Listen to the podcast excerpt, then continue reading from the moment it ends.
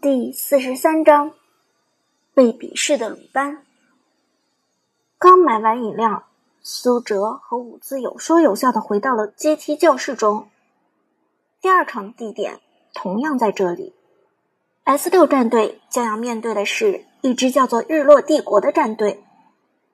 不过，刚进教室，苏哲就看到战队的气氛有些压抑。原本刚刚打了胜仗，大伙应该是趾高气昂的感觉，可现在所有人都面色凝重，默不作声，似乎遇到了很不开心的事情。苏哲和伍兹交换了个眼神，两个人都觉得不太对劲，刚准备找个人问一问，背后观众席上传来了一阵絮絮叨叨的说话声。这 S 六战队是典型的二带三，全靠一个上单位的关羽和打野位的百里玄策带节奏，其他几个位置上全都是菜鸡，最多不过是黄金水平。没错，尤其是 ADC，居然选了个鲁班七号，真是笑死人了！多大年纪了还玩鲁班七号？不光选鲁班七号，还买了个电玩小子的皮肤呢，真是醉了！居然还有人买鲁班的皮肤！而且还买这么贵的，哈哈！你看打鲁班的那个好像是高中生，还穿着校服呢，难怪玩这么低端的英雄。这些人显然很瞧不起陈天野的鲁班七号，把鲁班七号喷了个狗血淋头。这其实也是王者荣耀圈子里的一种常态，小短腿鲁班的确被很多人所鄙视。不说王者局，如果在钻石局有人敢祭出大鲁班的话，队友们一定会毫不留情的喷上去。这家伙没位移，没自保技能，有个聊胜于无的控制技能，还总是放不准，大招又慢，伤害又有限，有个卵用。结果最后鲁班七号就只能沦为刺客们的最爱，任何一个刺客。只要看见对面有鲁班，都会变得比打的鸡血还激动。多少专玩刺客的玩家 ID 是最爱小鲁班，光苏哲碰上的就不下七八个。所以观众们毒舌的评价陈天野的鲁班，苏哲倒也不意外。但不意外却不代表同意，鲁班有鲁班的作用，更何况陈天野是战队一员。胜利的荣耀也有他的一份。听见围观群众如此讽刺陈天野，苏哲默默皱起了眉头，看向陈天野，他显然因为这些观众的评价很不开心。原本胜利过后大家都挺高兴的，但现在陈天野却在座位上低着头不说话。苏哲明白，这个平时看上去性格火爆、敢爱敢恨的兄弟，其实自尊心很强。听见这些话之后，他心里肯定很不是滋味。给你的咖啡。苏哲走过去，将手中的咖啡递了过去，轻声说道：“陈天野抬头看了一眼苏哲，冷不丁低声道：‘这是。’”我错了，我知道上一场拖后腿了，下一场我肯定听你的话，用孙尚香或者狄仁杰，我再也不用鲁班七号了。听陈天野这么说，苏哲反倒觉得有些过意不去。没关系，鲁班怎么了？鲁班也挺好啊。苏哲拍了拍陈天野的肩膀，只要顶起来。谁也扛不住大鲁班的一通乱射。可是，陈天野皱眉说道：“可是你不是说鲁班这英雄自保能力太差，容易被人抓死吗？上一场也的确是这样的。如果不是你和梦神带我，我的鲁班绝对会被对面的阿珂和杨戬抓爆。”绝神笑着说道：“话虽然是这么说，但鲁班也有鲁班的优势。”手长，被动技能无解，只要前期不要发育不良，鲁班还是很恐怖的一个输出点。更何况你在鲁班上下了这么多功夫，还买了这么贵的皮肤，如果说放弃就让你放弃，这对你太不公平了。周神，你不用这么顾及我的感受，我只要不拖后腿，就很满足了。陈天野苦笑着说：“他是真的被背后观众的这些话给说怕了。”苏哲却用力拍了拍陈天野的肩膀：“少废话了，接着用五班，下一场我让你找回信心，听见没有？”说罢，苏哲回头对其他队员道：“下一场咱们打四保一，保天野的鲁班七号。”大家都明白苏哲的心思，毕竟也不想让陈天野沦为观众们的笑柄。毕竟 S 六战队是六个人的战队，每一员都应该发挥他的作用。我没意见。扛鼎打野选手韩梦最先表态，我也赞成。伍兹点头说道：“我当然也同意了。”马海龙表示通过，刘思雨更是重重点头。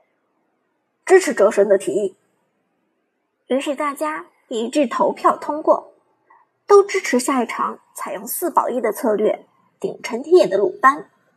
陈天野低头看着手中游戏界面的鲁班七号，心里有一种说不出的感动。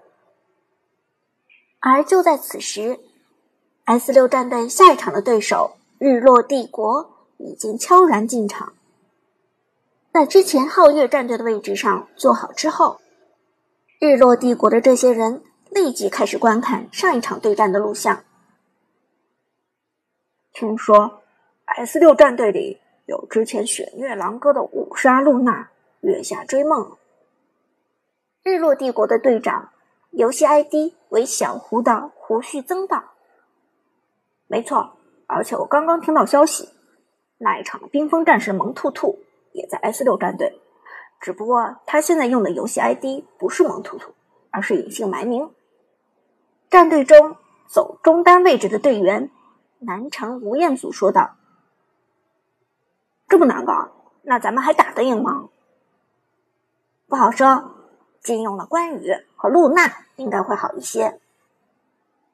一边说，日落帝国的这些人一边围观刚才的对战。当苏哲的关羽一级团闪现收获四杀的时候，所有人都呆住了。不行，这关羽太强了，绝不能把关羽放出来。百里玄策的操作也很熟练，这个级别的百里玄策也必须关进小黑屋。还有露娜，别忘了月下追梦主玩的是露娜。几个人越说越紧张，简直。未战先怯了，要不咱们弃权得了？打野位的选手野区养猪专业户半开玩笑的说道。但就在此时，队长胡旭增的眼前一亮：“不，咱们还有机会！你看 S 六战队他们的成员水平差距极大，除了隐姓埋名和月下追梦之外。”另外的三个人的意识和操作都只有黄金段位的水平。说着，胡旭增点了点屏幕上的射手位。你看对面的鲁班七号，开局回到线上之后就频繁走位靠前，半分钟之内就有三次走到了兵线的前面，甚至还有两次在没有视野的情况下冲进河道草丛。作为一名射手。他的走 A 基本功很差，几次团战中经常会出现脱节、输出跟不上的情况，闪现技能交的时机也不是特别好。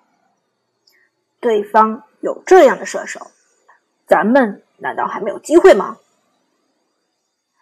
日落帝国的这些队员基本都是钻石星耀段位的水准，听完队长的讲解之后，就全都明白了。队长，你是想让我们从对方的下路打出突破口，从而强行带动节奏，对吧？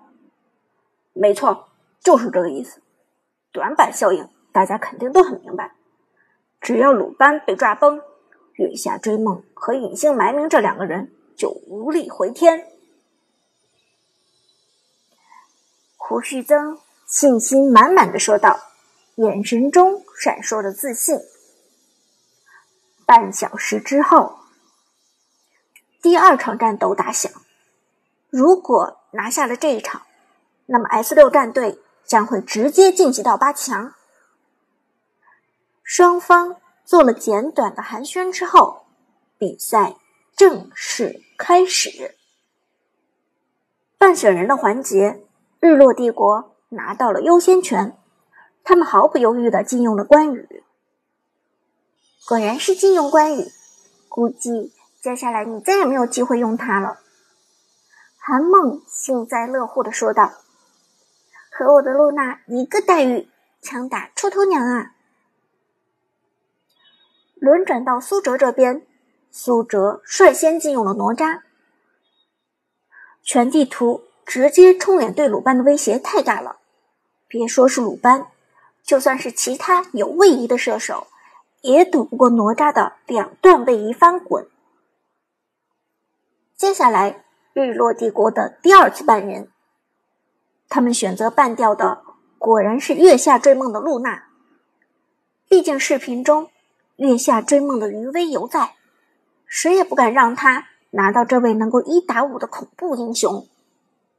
选择权再交还给苏哲，苏哲半掉了百里守约。这只是常规半人，并没有其他特殊含义。接下来就是选人，日落帝国先办先选，上来拿下了强势中单诸葛亮。而轮到 S 六这边选人的时候，陈天野毫不犹豫的选择了鲁班七号。电玩小子闪亮登场，主播上线，开始直播冒险。电玩小子那风骚的语音顽皮的喊着，而看到陈天野果然又选择了鲁班七号，日落帝国的队员们嘴角按捺不住露出笑意。在他们看来，电玩小子死定了。